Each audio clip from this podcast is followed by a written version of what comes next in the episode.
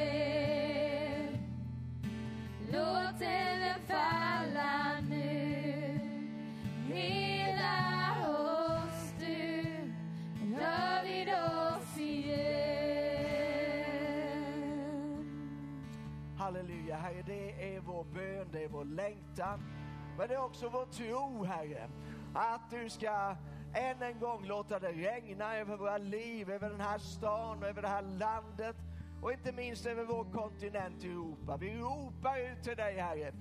Sänd ditt regn. Låt rättfärdighet regna ner från himlen i enlighet med dina löften. Herre, vi plöjer upp, vi bryter upp marken med våra böner. För vi förväntar oss, Herre, att du ska utgjuta din ande över allt kött i enlighet med ditt ord. Vi tackar dig, Herre, att vi den här dagen kommer en dag närmare, ett steg närmare. Halleluja, att bara få se detta förverkligat. Vi ärar dig, Herre, för din godhet, för din nåd och för din allmakt. Och vi tackar dig, Herre, för din härlighet på den här platsen. Välkommen helige Ande. Välkommen helige Ande. Välkommen helige Ande.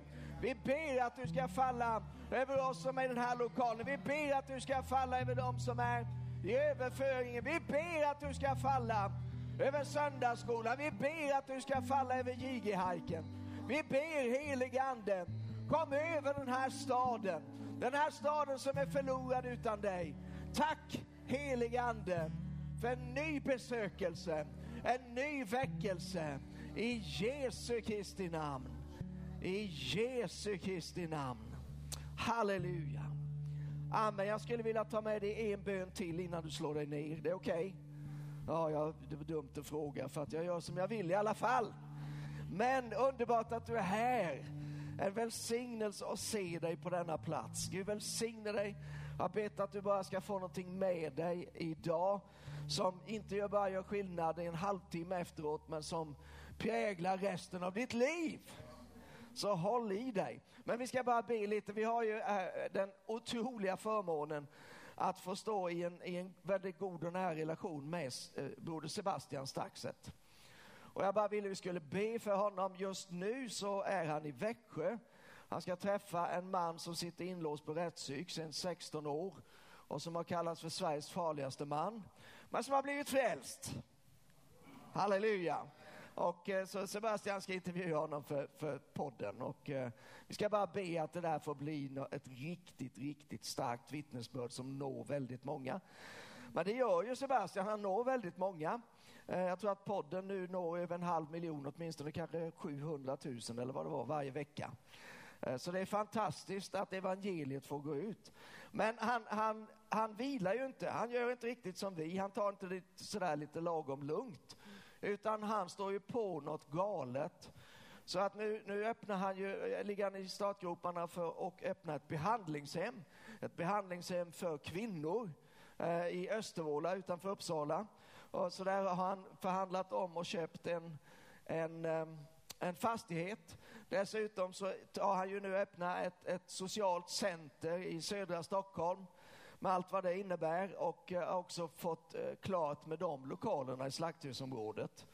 Men det, det, nu är det lite grann som, eh, jag brukar återkomma till det. Eh, för många, många år sedan jag var med på ett möte i ett litet missionshus och de skulle läsa upp bön och tacksägelseämnen.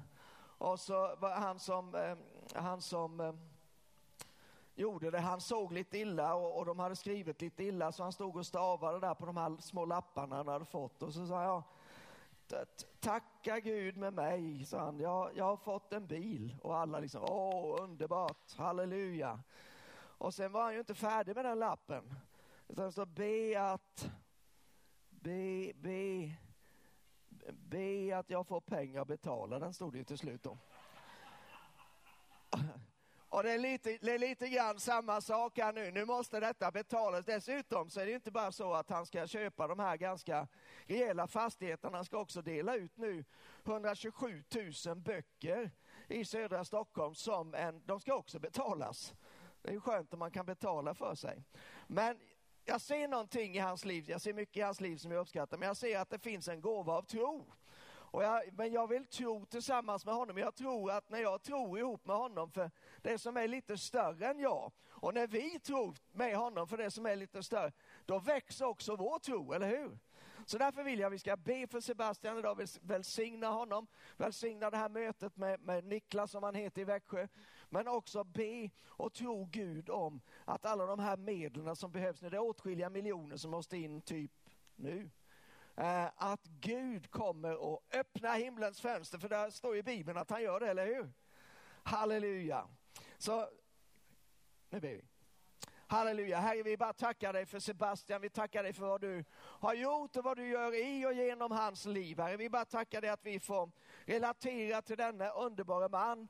Men här nu ställer vi oss också tillsammans med honom och vi tror tillsammans med honom, Herre. För att allt det du har lagt på hans hjärta och allt det du har gett till honom, att allt ska falla på plats, Herre. Du har gjort under när det gäller kontrakt och så vidare. Men nu bara ber vi, Herre, att du öppnar ett stort fönster på himlen och utgjuter välsignelsen. Att dessa projekt inte bara stannar vid att det är goda tankar och goda intentioner och en allmänt god vilja, utan Herre att det blir en verklighet. Vi ber för de 127 000 böckerna. Vi ber Herre att varenda en av dem ska bli betald och komma dit där den ska vara. Vi ber för eh, den här stora lokalen på slakthusområdet. Vi tackar dig Herre för den ska bli fylld av verksamhet men framförallt ska den bara bli fylld av din ande. Halleluja, allt ska betalas och, och vårdhemmet, behandlingshemmet uppe i, i, i eh, Östervåla. Vi bara tackar dig Herre för medlen också till det. Vi välsignar Sebastian idag, vi välsignar hans familj. Vi bryter i Jesu namn allt som djävulen skjuter emot honom. Vi bara håller upp våra trossköldar för att beskydda honom ifrån alla brinnande pilar. Och vi tackar dig Herre för podden som spelas in idag. Vi ber Herre att det ska få bli ett, ett starkt redskap för ditt rike i det här landet. I Jesu Kristi namn. Amen. Amen. Varsågod och sitt ner. Det är som sagt var en stor glädje för mig. Jag har varit borta på söndagar nu och varit på annat håll, men att få vara här igen, det är bara så gött. Ja, tack för det. Eh, och eh, eh, jag, jag ser ju fram emot att, få predika, även om det är en dödskamp varenda gång, så ser jag ändå fram emot det. Och idag så har jag så mycket på mitt hjärta så det håller på att sprängas, känns det som. Men vi, har ju, vi har haft några veckor av bön, speciellt i församlingen och det borde man ju egentligen ha hela tiden känns det som när man väl eh, kliver in i det. Eh, men Gud har verkligen varit nära oss, Gud har talat, Gud har verkat och vi tror att vi är någonting väldigt härligt på spåren, någonting som, som faktiskt håller på att ske as we are talking. Alltså någonting som inte bara är en from förhoppning inför framtiden utan någonting som är på gång här och nu. Och som har att göra med Guds verk och det utgjutandet av den helige Ande. Och detta vill jag bara hålla levande i dig och i mig.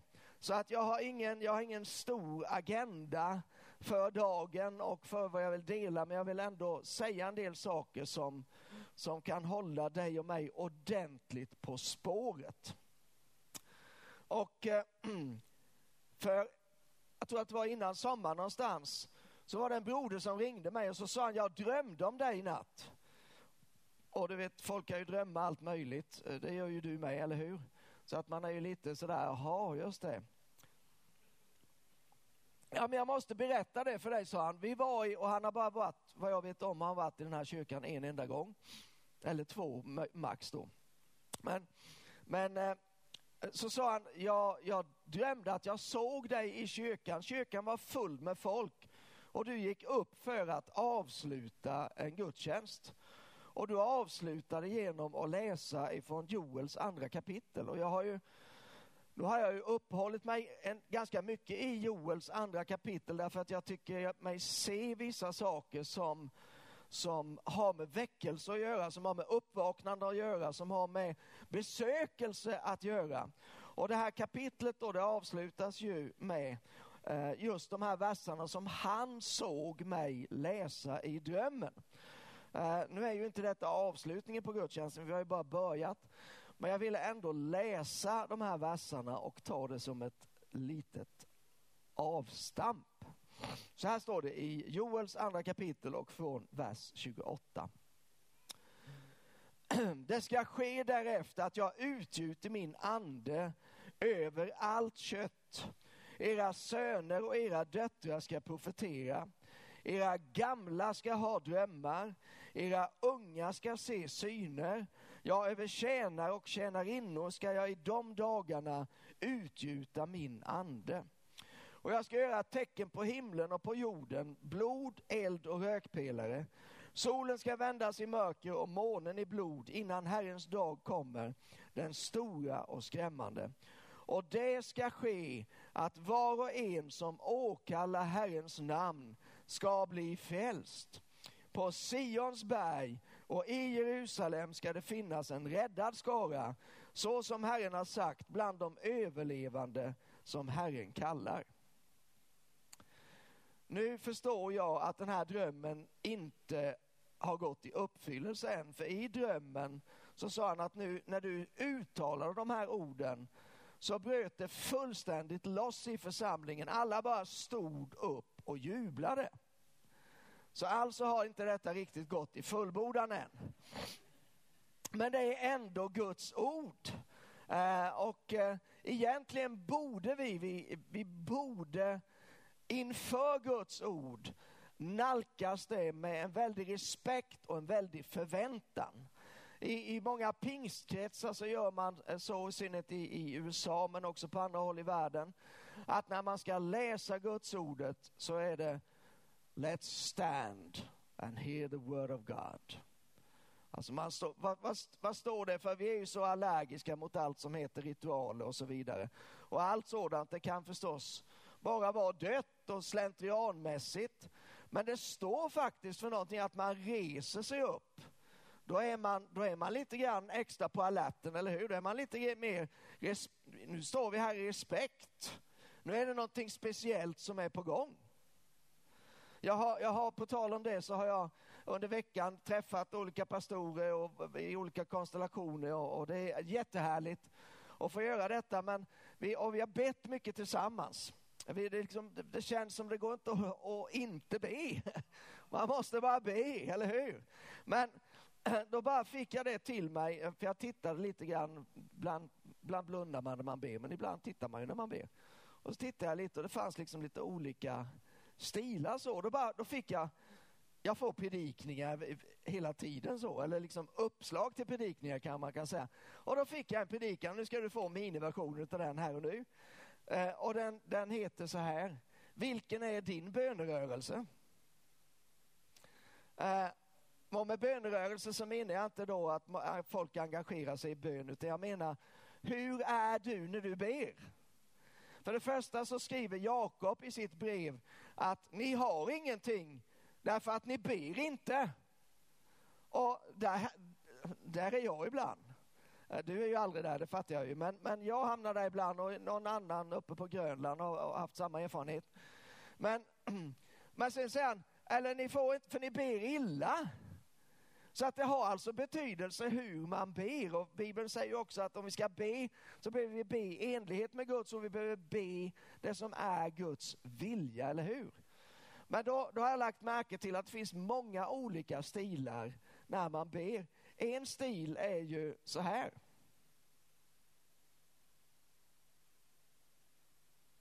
Det är, det är en bönestil, det är en bönerörelse. Eller rättare sagt, det är, det är en avsaknad av bönerörelse. Möjligtvis så den rörelsen kommer, men sen kommer inget mer. Munnen rör sig inte, ögonen rör sig inte, fötterna rör inget, ingenting rör sig. Rumpan sitter bergfast på stolen. Det är en bönerörelse. Vi lägger inga värderingar i detta just nu. Eh, sen, sen kan man då, eh, sen är det en, en stigande skala av, av rörelse och då, då har vi ju den typiska trosrörelserörelsen, bönerörelsen. Och det är ju detta. Och i lovsången, halleluja. Och sen har vi pingstvännerna, de, gör, de är inte på det hållet, de gör så. Halleluja Herre, prisad vare du. Amen. Men jag, jag tänker att en väldigt bra, jag tänker också på judarna, vi kan inte gå förbi judarna för de är bra på att be. Och jag vet inte om du har haft förmånen att få kliva in i någon synagoga en fredagkväll. Eh, jag har gjort det vid några tillfällen nere i Jerusalem och det är lika häftigt varenda gång.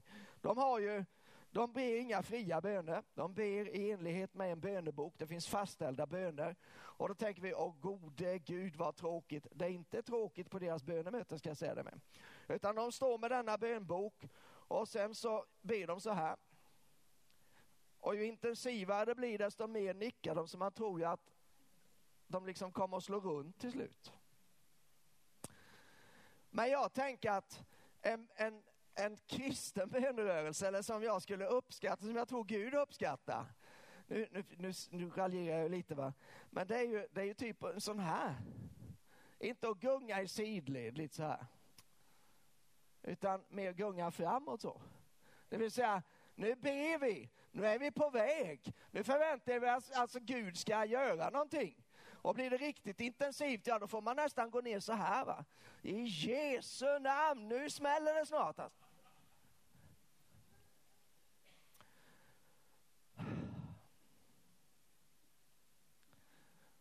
Vad har detta med någonting att göra? Jo, det har faktiskt en hel del att göra med både det ena och det andra. Därför att jag tror att, att vi blir så lätt anpassade, vi blir så lätt vad vi kallar för balanserade. Och ni som har lyssnat på mig, ni vet att balans är ett ofta förekommande ord i min vokabulär. Jag tror på balans. Men det finns områden där man faktiskt inte bör eller ens kan eftersträva balans. Det håller bara inte varför? därför att det finns inget att balansera de sakerna mot. Så till exempel när det kommer till hängivenhet, vad ska man balansera det mot? Ja, vad är motsatsen till hängivenhet? Likgiltighet. Ja, jag är lite lagom. Eh, nej, nej, det går ju inte. Men hur lätt är det inte att man hamnar där? Att man, ja men jag, jag, är ett, jag, jag känner inte riktigt, jag har blivit lite äldre, jag har blivit lite värdigare. Ja, visst. Men eh, inför Gud så håller inte detta överhuvudtaget. Kärlek, samma sak. Vad ska vi balansera kärlek mot? När vi ska överträffa varandra i kärlek. Vi ska inte vara någonting, någon, vi ska inte vara någon, någonting skyldiga utom just kärlek.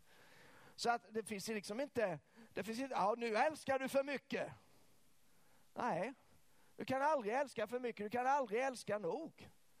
Eh, där du ingen har större kärlek än att han ger sitt liv för sina vänner. Där möjligtvis kan det tippa tillbaka då, men inte innan dess. Och på samma sätt är det med tro.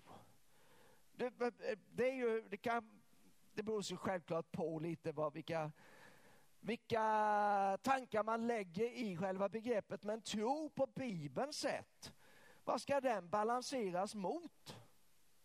Tvivel? Nej, tvivel är aldrig någonting som framställs som någonting gott i Bibeln. Eller otro är ju inte att tala om. Utan när det gäller tro så är det ju, det är allt eller inget. Och där tror jag att vi, vi har lite grann att inta där vänner. Vi har lite grann som vi behöver återerövra. Och jag tror att vi är i en, ett skede nu, vi är i en situation där Gud kallar oss att återerövra. Eh, kanske är det till och med så att Gud använder den här situationen som är i världen just nu för att hjälpa oss att se vad är det för skillnad. Gud har aldrig sagt att vi ska vara precis som de är i världen, att vi ska göra precis som de gör i världen. Utan Gud har sagt att vi ska vara annorlunda. Ni är ett utvalt släkte, ett konungsligt prästerskap, skriver Petrus. A peculiar people. Alltså ett konstigt folk. Vadå konstigt i världens ögon? Talet om korset är en dårskap för dem som går förlorade. Så i vår, i vår längtan att anpassa oss, säkert med intentionen att vi ska vinna människorna där utanför, så har vi gått fel. Och därför så behöver vi, vi behöver återta, vi behöver komma tillbaka till någonting. Om detta ska vi tala lite grann med varandra en stund här idag. Och då, då vill jag använda Romarbrevets tionde kapitel.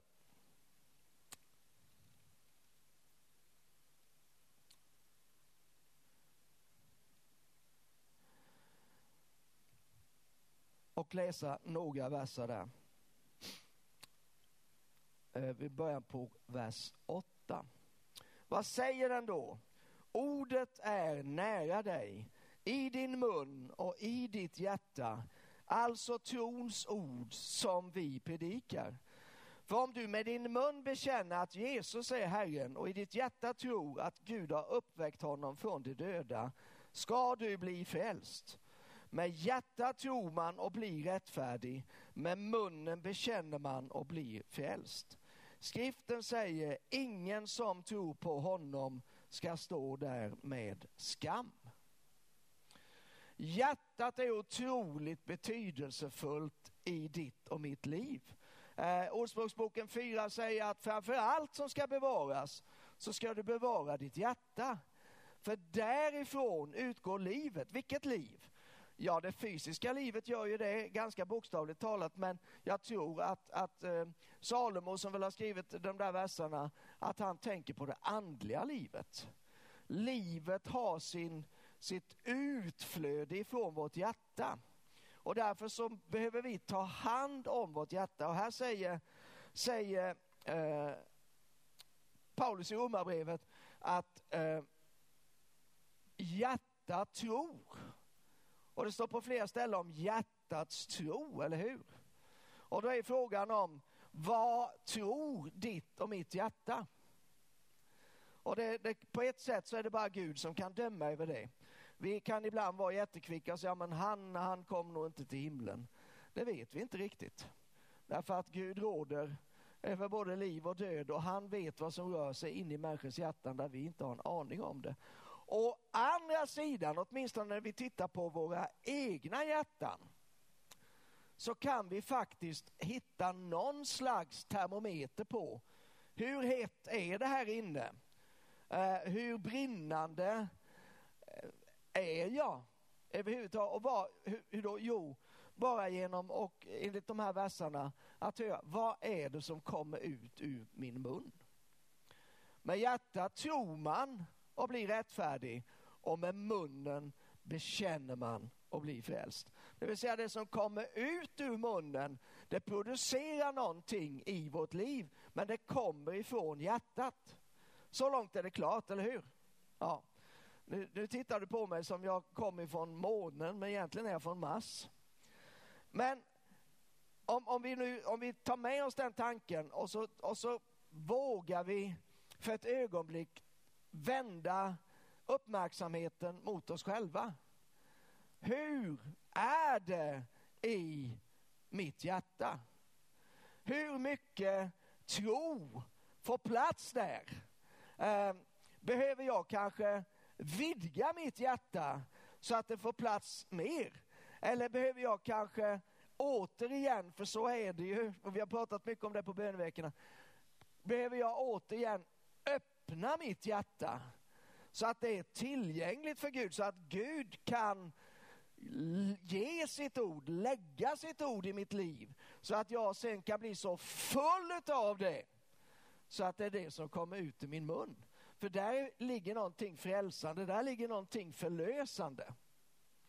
Det här, är, det här skulle jag säga är lite av hjärtat i trosförkunnelsen eller i trosväckelsen som, som åstadkom att den här församlingen blev en verklighet. Just detta att Guds ord verkar någonting i oss. Läser vi de, de följande verserna så står det eh, ett par, tre verser längre ner. Ehm, vi kan läsa hela sammanhanget för det är bra med Guds ord. Skriften säger ingen som tror på honom ska stå där med skam. Här är ingen skillnad mellan jude och grek, alla har samma Herre. Han ger av sin rikedom till alla som åkallar honom. Var och en som åkallar Herrens namn ska bli frälst. Men hur ska de kunna åkalla den som de inte har kommit till tro på? Hur ska de kunna tro på den som de inte har hört? Hur ska de kunna höra om ingen predikar? Och hur ska någon kunna predika om inte de blir utsända? Som det står skrivet, hur ljuvliga är inte stegen av dem som förkunnar det goda budskapet?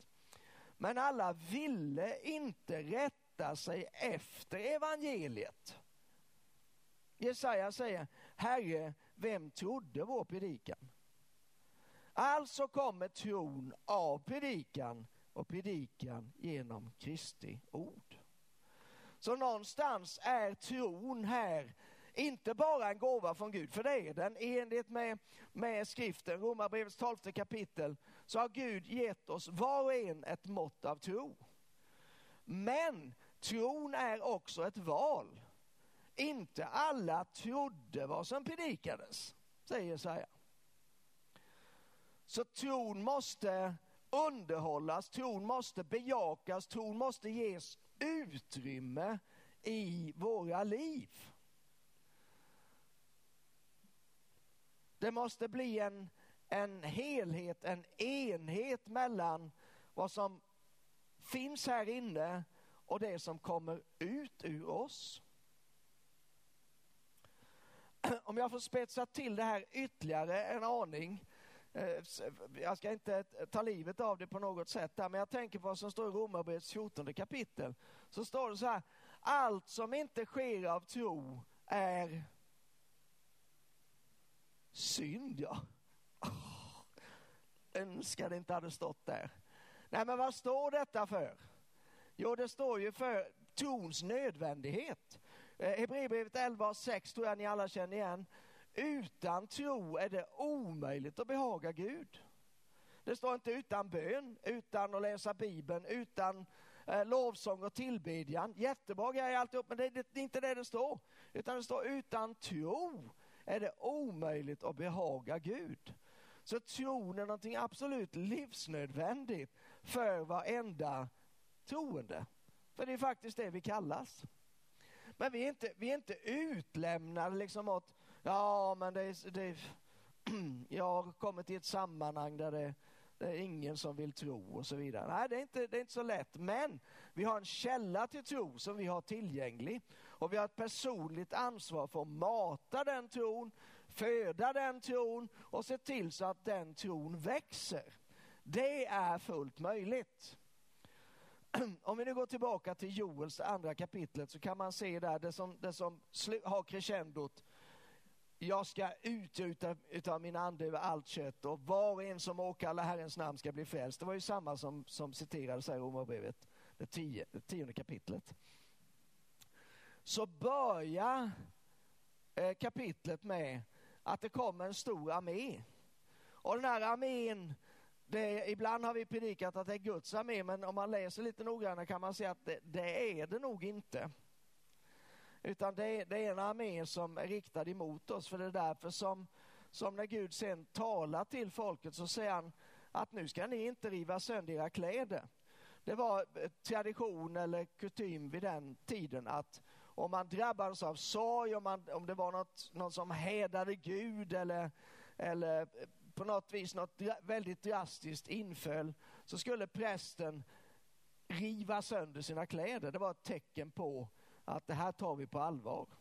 Men Gud säger, riv inte sönder era kläder. Han säger riv sönder era hjärtan. Varför? Jo, därför att det är om hjärtat som det handlar. På utsidan kan vi ha både det ena och det andra, men det som är viktigt för Gud, det är vad vi har på insidan. Och där behöver vi hela tiden, vi behöver vara medvetna om våra hjärtan. Och vi behöver tillsammans med den heliga ande självklart arbeta med våra hjärtan. Så att våra hjärtan faktiskt är tillgängliga för Gud. Eh, håll den tanken och så ska vi gå också till första Petrusbrevets fjärde kapitel. Eh, där vi kan lära oss många bra saker. Men just nu tänker jag på det fjärde kapitlet och den sjuttonde versen. Då står det så här. Tiden är inne för domen och den börjar med Guds hus. Det är också en, en annan tung vers. Hur ska man förstå det? Ja, jag tänker så här att det, det handlar inte om att Gud ska döma oss primärt, därför att det finns en domens dag som ligger i framtiden där vi ska stå inför tronen och var och en ska, ska eh, få svara för våra gärningar. Och primärt ska vi få svara och bli bedömda utifrån vårt ställningstagande för eller emot Jesus. Så det är inte den domen tror jag som det talas om här. Men jag tror att det är en dom, det är en, en dom som är nödvändig där Gud måste döma saker i våra liv som inte hör hemma där. Där Gud måste ta itu med saker i församlingen som står i vägen för honom. Och om man då läser, läser vidare i samma vers, så jag läser igen vers 17. Tiden är inne för domen och den börjar med Guds hus. Men om den börjar med oss, vad blir då slutet för dem som inte lyder Guds evangelium? Så här kopplas det på något vis ihop. Det kopplas med vår inställning till evangeliet, vår, vår, vårt, eh, vår öppenhet för vad Guds ord faktiskt säger. Att vi kommer i linje med Guds ordet. För vi vet att Guds ord är sanning. Vi vet att Jesus sa så här, mina ord är ande och liv. Så vi vet en del om Guds ordet. Samtidigt så vet vi att alla Guds löften har i Kristus Jesus fått sitt ja och därför får de också genom oss sitt amen. Det vill säga det finns en, en, en nivå eller en, ett område av bekräftelse på att Guds löften är bejakade som blir tydligt när de omsätts i våra liv. Men vi vet också att djävulen är lögnens fader. Eller hur? Johannes det åttonde kapitlet och 44 versen. Så säger Jesus det. Att han, precis som Gud inte kan ljuga, så kan inte fienden tala sanning. Och därför måste det, vi måste tillåta att det går precis som, precis som äh, vem var nu detta? Som profeterade över Maria i templet. Det var Hanna och så var det Simon hette han ju. Simon, han profeterade över Maria och sa också genom ditt liv måste ett svärd gå. Det är en jobbig predikan idag. Nej, jag tror det är en väldigt frigörande predikan idag. Men jag tror att vi måste tillåta detta svärd. Herrens ord, alltså Guds ord, är levande och verksam, skarpare än något tveeggat svärd så att det tränger igenom, det åtskiljer märg och ben, själ och ande och en domare över hjärtats uppsåt och tankar. Så det behöver gå ett svärd, det behöver gå en dom på ett sätt då genom våra liv. Men när vi tillåter Gud att utföra den domen, då är vi användbara för Gud, då är vi tillgängliga för Gud, då är vi skickliga skickade att arbeta tillsammans med Gud på ett helt annat sätt än vad vi bara är när vi liksom hankar oss fram. För sanningen att säga så, så har vi alla områden, åtminstone har jag det, där jag tillåter lögnen att regera. Där jag på något vis har kapitulerat.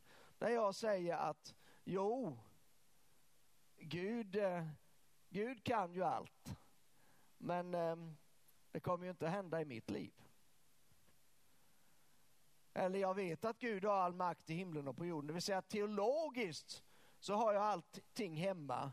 Men i praktiken så omsätter jag det inte. Jag håller inte fast vid det på det sätt som jag kunde och borde och skulle. Utan jag tillåter en lögn att få bo i mitt liv. Och när jag gör det, då står ju den i vägen för Guds sanning. Eller hur? Lögnen blockar den sanning som Gud vill ska råda i mitt liv. Lögnen utgör ett hinder för att Guds helande ska strömma in i mitt liv, för att upprättelse i relationer ska komma, för människors frälsning, för genombrott i ekonomin, för, för um, uh, förlossning i min kallelse som Gud har gett till mig. Så jag, jag, behöver, jag behöver att Guds svärd skär igenom mitt liv. Vi behöver att domen börjar på oss. Vi vill gärna tänka att Gud ska döma synden i världen och så är det början på en härlig väckelse. Men det som Gud behöver göra det är att döma i oss i enlighet med ordet. I sin församling. Och jag tror att nu är en tid då Gud gör detta. Och, och då, då, kan du säga, ja men det har jag inte märkt. Nej men då kommer du nog förhoppningsvis att märka det. Uh, men men uh, det innebär inte att ja, nu blir allting tungt och jobbigt. Nej, det är precis tvärtom. Det blir lättare, du blir lös, du blir befriad. Du bara kommer ihåg, ja just det, det är ju så här det är. Det var länge sedan jag tänkte det som någon sa på, vittnade på bönen kvällen att jag har känt som jag varit helt infrusen det senaste året men nu, nu bara känner jag, nu lever jag igen. Vad var det?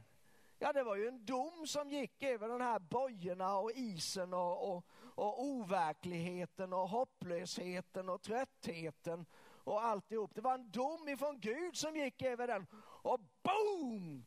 Så var han bara fri.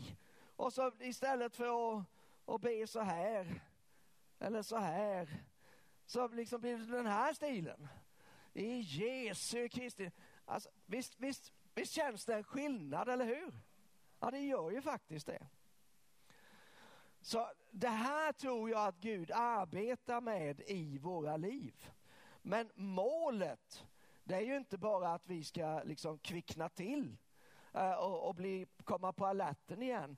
Utan målet är ju att allt det som Gud har lovat, att det ska komma i funktion. Det ska, nu ska det bli en verklighet alla, alla de profetier som har uttalats över ditt liv, som har uttalats över den här församlingen, över, över den här platsen och den här bygden.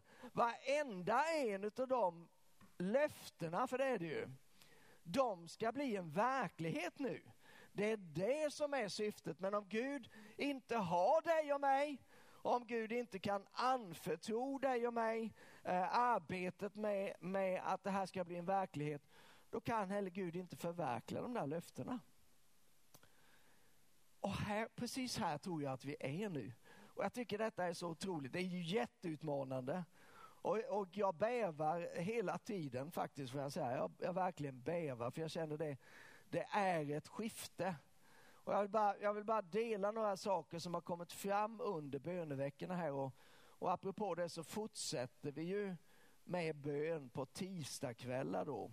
Så jag hoppas att du kan komma och vara med på den bönen därför att den är, den är otroligt viktig. Den är viktig för dig därför att du behöver den här islossningen i ditt liv.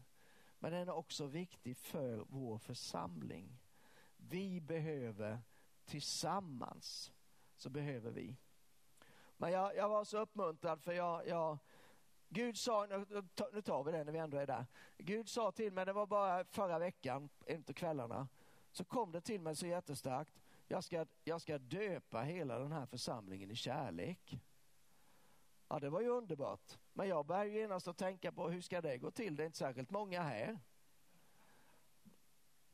Men det fina är att vi har ju mer än ett tillfälle. Eh, men också så bara, så bara blir jag påmind om eh, berättelsen ifrån Gamla Testamentet när eh, Gud eh, säger att jag ska, han säger till Mose, jag ska ta av den ande som är över dig och så ska jag låta den komma över fler. Eh, och så har de då 70 eller 72 eller vad det är. Och de följer med där och de får, de får möta Gud uppe på berget, eh, möta hans härlighet och, och eh, de profeterar. Eh, men så är det två stycken. Så på något vis så de kom inte med. Jag vet inte om de missade inbjudan eller de dissade inbjudan eller vad, vad det handlar om. Det var Eldad och Medad. Men det står att de var kvar i lägret när de andra var uppe på berget och hade gudsmöte. Men då föll Guds ande över dem också. Så de började profetera i lägret. Så detta är lite uppmuntrande tycker jag, för även om du tänker, ja jag håller mig nog lite undan, jag är, lite, jag, jag är ingen sån karismatiker vet du, jag är lite mer jordnära så kanske du inte kommer undan i alla fall. För även om du håller dig i lägret i tältet så kan Guds ande falla över dig. För Gud ska döpa hela den här församlingen i kärlek. Halleluja. Men då har Gud sagt några saker som gör att jag känner, jag känner mig som, på det sättet känner jag mig som en pingstvän. Jag känner att jag måste vara på tå. Jag måste vara på alerten, jag måste vara redo. Jag kan inte liksom bara, det är inte business as usual längre här. Det kanske det var i våras, men nu är det inte det. Och då kan inte jag sitta som ett mähä någonstans i ett hörn och, och ja, blir det något så blir det något. Utan jag måste vara på tårna, jag måste vara redo, jag måste liksom, åh, oh, jag är ju en del i detta, jag, jag vill inte missa detta. Vill du missa detta? Nej, det vill du ju inte. Det är ju, det är ju galet om som jag som har hållit på i 30-40 år snart med detta och så när Gud väl gör det så, så sitter jag hemma och dricker kaffe. Vilket, vilket, vilken oerhörd tragik om det skulle bli på det sättet. Så, så här känner jag mig. I mitt hjärta så är jag på, på det här sättet och nu är jag det i predikan med. Men då har Gud sagt så här, jag, ska, jag måste bara nämna det så ska vi strax eh, gå in för landning här. Flera har upplevt att det sker ett skifte i den andliga världen. Och bara här är ju en utmaning för oss. Därför att vi lever så mycket i den naturliga världen att vi nästan glömmer bort eller förbiser att det finns en andlig verklighet. Men det är i den andliga verkligheten som Gud finns, som löftena är en verklighet. Eh, eh, och det är också där som fienden är verksam. Allt det här gestaltas på olika sätt i den naturliga världen. Men det är inte så att, att när, när eh, ja men det är mycket virus nu i luften. Ja absolut det är det och vi kan drabbas av det. Jag har gått och snorat i ett par veckor nu. Men det finns en annan dimension av den verkligheten. Varför är det på det här sättet? Varför blir så många sjuka just nu? Jo, men det finns, någon, det finns krafter i den osynliga världen som är verksamma. Och det är där som vi behöver, för det första förstå det, behöver se det, men också behöver ta itu med det. Det är jättebra med Ipren och Alvedon och Panodil och, och Tjotahejt, jag kommer inte ihåg vad de heter någon mer nu. Men det är ännu effektivare och bara vinna seger över verken, över smärtan, över tröttheten eller över sömnlösheten eller vad, vilken ände det nu är. I den andliga verkligheten. Och bara kliva in där och bryta saker och ting. Och jag tror att vi är, i, eh, vi är i en tid där vi, Gud håller på med detta och vi kan liksom dra nytta utav det. För då har, då har flera upplevt ungefär samma sak. Att just nu håller det på och bänder i den andliga världen. Och det är inte bara så här som det alltid är att ja men Gud är färdig och då är djävulen färdig med. Utan det finns ett övertag nu. Gud har öppnat himlen. Flera har sett ljus som kommer ner, stark ljusstråle som kommer ner över den här stan. Och samtidigt som detta händer så drivs ju mörkret tillbaka och bokstavligt talat mörka gestalter, jag skulle tänka att det är demoner och, och andemakter, som bara försvinner bort Därför att de klarar inte av det ljus som kommer från himlen just nu. Det är där vi är. Och, och nästa söndag, eh, God willing som de säger i Tyskland, så, um, så skrev, jag, fick, jag fick ett ord när jag stod där nere häromkvällen eh, eh och, och skulle gå fram och, och, och säga någonting här. Eh, och det här ordet var så här att nu är ett fäste nedbrutet. Nu ska ni bygga upp ett annat fäste. Och jag har aldrig i hela mitt liv tänkt så, så jag var tvungen, jag liksom nästan stannade i steget och så, vad, vad är detta, vad står det här för? Men vi ska, vi ska fundera mer kring detta nästa söndag. Men kontentan av alltihop, det här är en speciell tid som är nu. Det är på sitt sätt en nådatid, men det är också en väldigt avgörande tid inför framtiden. Så jag, jag vill bara så starkt jag kan uppmuntra dig och utmana dig. Ta vara på den här tiden. Stärk din tro. Gå till Guds ord, ta ett extra kapitel. Eh, gör en extra runda på bönepromenaden. Eh, sätt av extra tid. Gå på bönesamlingarna. Du kanske inte har varit med en enda gång under de här tre veckorna, eller fyra är det nu då. Bryt den trenden. Det, för mig är det bara tydligt, det finns en lögn i ditt liv. Antagligen finns det flera lögner. Men en av lögnerna säger, nej men det är ingen, det är jag gör ju ingen nytta. Hur kan du veta det? Säg, har Bibeln sagt dig detta? Nej men om jag är med eller inte med, det gör ju ingen skillnad. Vad säger Bibeln? Jag menar det är Bibeln som är sanningen, det är sanningen som ska göra oss fria. Så du säger, nej men det, om jag är där eller inte, vad gör det för skillnad? Det gör all skillnad i världen. I anden är du en lem i Kristi kropp. Och när det är avgörande tider, du kan se det till exempel i Joels andra kapitel, du kan se det i andra krönikeboken 20, du kan se det på fler ställen. När Gud manar sitt folk att söka honom, att komma i bön och fasta, så säger han, alla ska vara med. De som är nygifta, de får bara kliva ut i brudkammaren. De som har nyfödda, kom med spädisarna. Alla ska vara med. Så dina böner, de är lika värdefulla, lika viktiga, kanske i vissa fall lika avgörande som någon annans. Sluta och jämför dig, det är också en lögn som djävulen har som favorit. Att man tittar på någon annan som man å ena sidan skulle kunna bli uppmuntrad utav och säga wow vilket fantastiskt föredöme, sån vill jag bli när jag blir stor. Men ofta så gör vi precis tvärt emot. Oh, nej, jag kan aldrig bli som han. Det är ingen idé att försöka överhuvudtaget. Jag går hem och jag packar hem och går ihop. Men då är det för att det finns lögner som är verksamma i våra liv och vi måste ju kasta ut de lögnerna. Vi kan inte tillåta de lögnerna och få styra oss eller råda i våra liv, utan vi måste låta sanningen, för det är sanningen som gör oss fria, eller hur?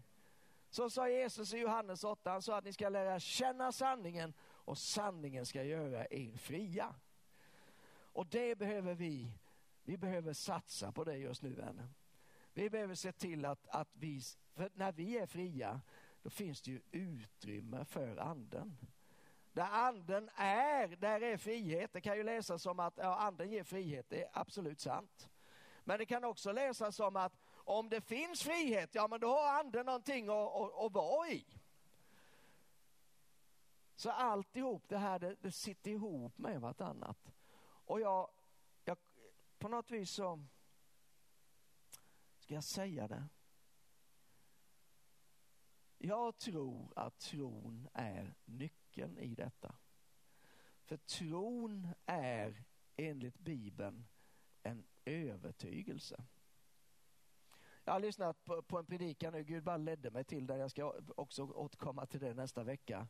Men eh, apropå tron så säger predikanten där att tron som en förtröstan eller en tillit. Eh, om jag inte håller före det Gud säger, då är ju det därför att jag inte litar på honom och då är, är, beror ju det på att jag istället har satt min tillit till något annat.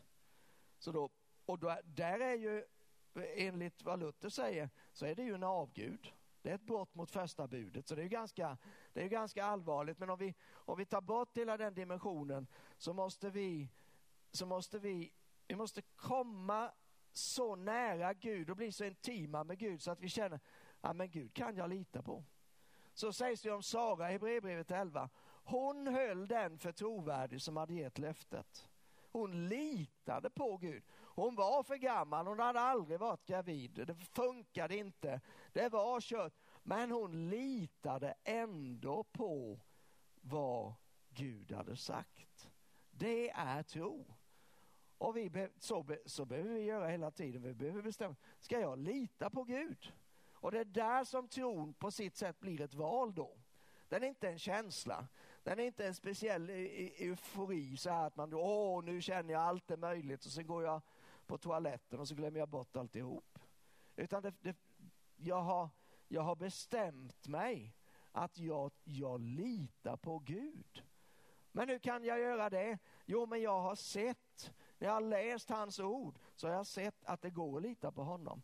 De erfarenheter jag har gjort med honom, de har visat att det går att lita på honom. Har jag andra erfarenheter, ja då måste jag bedöma dem utifrån gudsordet. Stämmer det här med gudsordet? Jag bedde men det skedde inte. Jaha, men Bibeln säger ju den som ber han får. Eller som vi har citerat nu från eh, kärnbibeln. Den som ber och fortsätter att be fortsätter att få. Den som söker och fortsätter att söka fortsätter att finna. Och den som klappar på och fortsätter att klappa på för den ska det öppnas. Så jag, jag hamnar hela tiden i de här valsituationerna. Vem ska jag sätta min förtröstan på? Vem bestämmer jag mig att lita på? Och då tror jag att vi allesammans vi, vi är ganska överens egentligen. Det är han vi litar på, det är det här vi litar på. Amen. Det har funkat i årtusenden, det har funkat för miljoner människor. Eh, vem är jag och tro att jag kan sätta mig över detta, att jag kan bättre själv? Nej, Gud kan. Gud kan. Och Gud ska. Jag vill sluta med att bara eh, säga det jag sa för några söndagar sedan. Jag tror att Gud kommer att utgjuta sin ande till en stark väckelse här på den här platsen, här i den här bygden. Jag tror det. Jag tror det som i att jag är övertygad om det. Och då kanske inte det liksom, ja, jag vet inte, det där har du sagt många gånger i många år. Men, men om inte du tror det jag tror, då vill jag utmana dig. Då vill jag utmana och säga, vad tror du? Vad har du hört från Gud? Det vill jag höra i sådana fall. Jag säger inte att det är inte så att jag alltid har rätt. Det vet jag, jag är eh, felbar. Gud är ofelbar, jag är felbar. Eh, men då vill jag veta det, för jag känner en sån övertygelse, jag känner en sån brännande förväntan i mig själv. Så att jag, jag, måste ju säga det, för vad hjärtat är fullt av det talar munnen. Med hjärtats tro blir man rättfärdig, med munnens bekännelse blir man frälst. Det vill säga det blir förverkligat genom att jag talar om det. Och om du upplever något annat då, då vill jag höra det, inte för att slå ner på dig, men jag vill höra vad, vad, säger, vad säger Gud i sådana fall till dig? Kanske passar det ändå på något vis ihop. Det är inte så att, att, att jag tänker att eh, jag har rätt och du har fel eller att det bara är en sak som Gud säger. Men jag, jag kände jag ville säga detta idag igen för det på något vis, kanske bara för min egen skull, jag vet inte, men kanske också för din skull, får hjälpa dig. Den som har öra hör vad anden säger till församlingarna. Det är intressant, det där uttrycket använder ju Jesus, men han säger den som har öron, han hör. Men när Johannes skriver om det eller hälsningar från Jesus, då, den, som, den som har öra. Så det är alltså en, en, en andlig uppfattning. Det handlar ju inte om de fysiska öronen, de fattar vi allihop. Utan det handlar om en andlig uppfattningsförmåga. Vad säger anden? Vad gör anden just nu? Jo, han är redo att bli utgjuten på nytt över sin församling och över den här stan och över det här landet. Han är redo för det. Frågan är, är vi redo?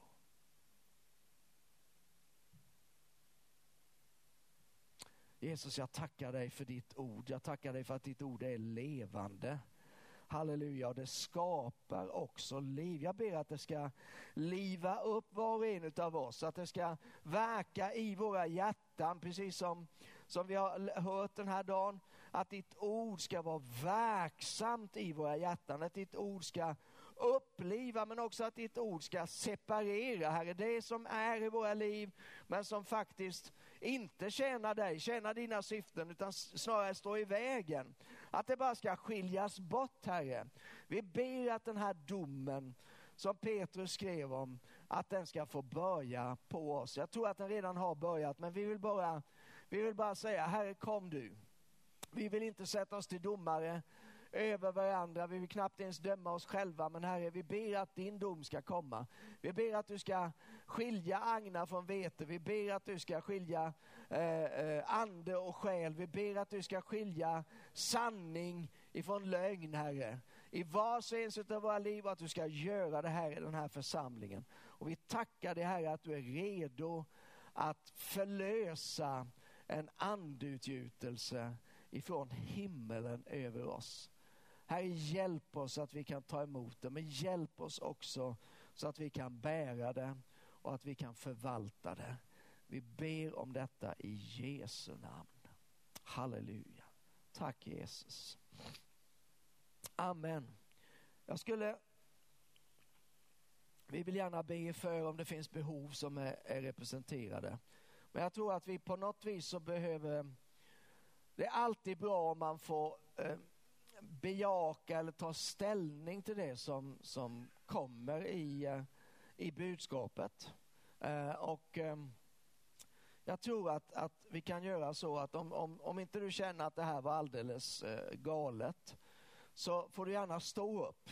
Och så ska vi bara tillsammans sträcka våra händer mot himlen och så kan vi be tillsammans eh, och be att den helige ande får sin väg i våra liv. Um, halleluja. Jag, kan, jag, kan, jag tar på mig uppgiften och be lite före och så får du bara be efter ifall du vill. Helige Ande. Helige Ande. Jag tackar dig. Tack att du är här.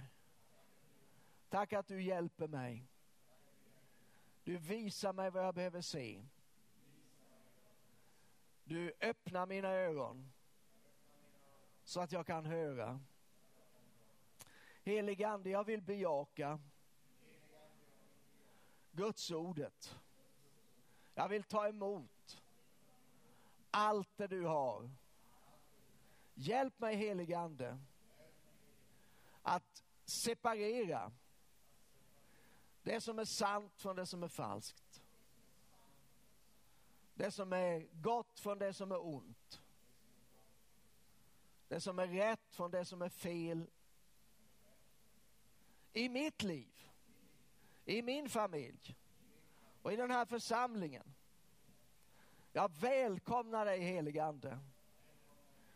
Kom över mig. Kom över mig den här dagen. Jag bekänner mitt be behov av dig. Jag bekänner min hunger efter dig. Kom och släck min törst. Kom och möt min längtan. I Jesu namn. Amen. Halleluja. Halleluja.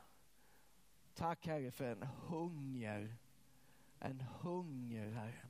Jag ber att en hunger ska resa sig upp i våra liv Herre. En hunger efter din vilja, en hunger efter din härlighet, en hunger efter din ande, en hunger efter det levande ordet. Helig ande, låt en hunger födas fram. Att inte vi nöjer oss med saker och ting som de är just nu. Att inte vi nöjer oss med lagom, att inte vi nöjer oss med att det ändå är rätt så bra. En hunger här, en hunger ifrån himmelen i vars och ens av vårt innersta Herre. Halleluja, tackar dig Herre att det ska strömma eh, eh, liv utifrån våra hjärtan. Strömmar av levande vatten Herre ska flyta utifrån vårt innersta. Du sa det om anden och nu bara begär vi detta. Strömmar av levande vatten Herre. Halleluja, tack Herre att du bara verkar i våra hjärtan. Du verkar på våra hjärtan den här dagen. Du verkar när vi går hem. Du verkar när vi sover. Du verkar när vi stiger upp. Du verkar när vi läser Bibeln. Du verkar när vi ber. Så verkar du på vårt hjärta, Herre. Att inte det finns hårdhet där. Att inte det finns likgiltighet. Ja, vi näpsar allt sådant i Jesu Kristi namn. Och vi tackar dig, Herre. Vi tackar dig, Herre, för liv. Liv! Vi bara talar liv över varandra den här dagen. Liv ifrån himlen, överflödande liv. Halleluja.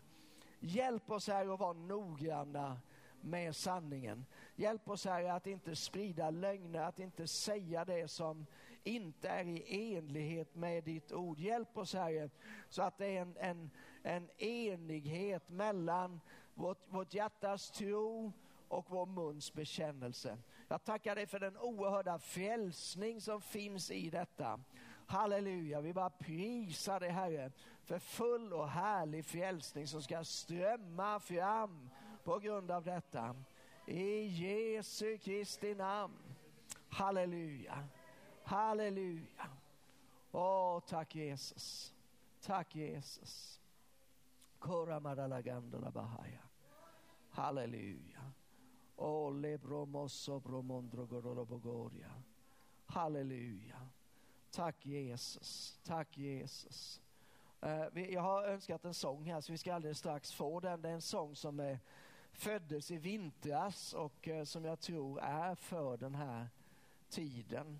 Eh, och, och ehm, nu var det ett tag sedan jag sjöng den så jag behöver friska upp den men eh, jag tror att vi får anledning att återkomma till den. Men innan dess, jag bara upplever det är någon eller några som har eh, eh, problem med magen och då menar jag inte bara att, att du rapade lite i morse utan jag menar att det är, det är, det är, är jobbigt med magen. Det finns något jag, jag, har nästan ordet på tungan men jag, jag, vågar inte säga det för att då kanske jag gör, gör bort mig. Så att den helige ande puffar ut det så, så kommer det. Men det är, det är med tarmarna, eh, det är tarmfunktionen och det funkar inte riktigt som det, det ska utan det åstadkommer reella problem med dig. Men antingen är du här eller är du i bihuset eller är du eh, på nätet där. Jag vet inte, men jag vet en sak och jag vet att Gud vill röra vid din mage just nu. Men där du är, om det är du, så håll bara upp din hand och låt den få bli en kontaktpunkt till, till Herren. Amen, det kanske är fler. Jag, jag, jag upplevde det inte som att det var en unik grej, men, men det är en jobbig grej. Halleluja. Fader, just nu så bara, så bara förlöser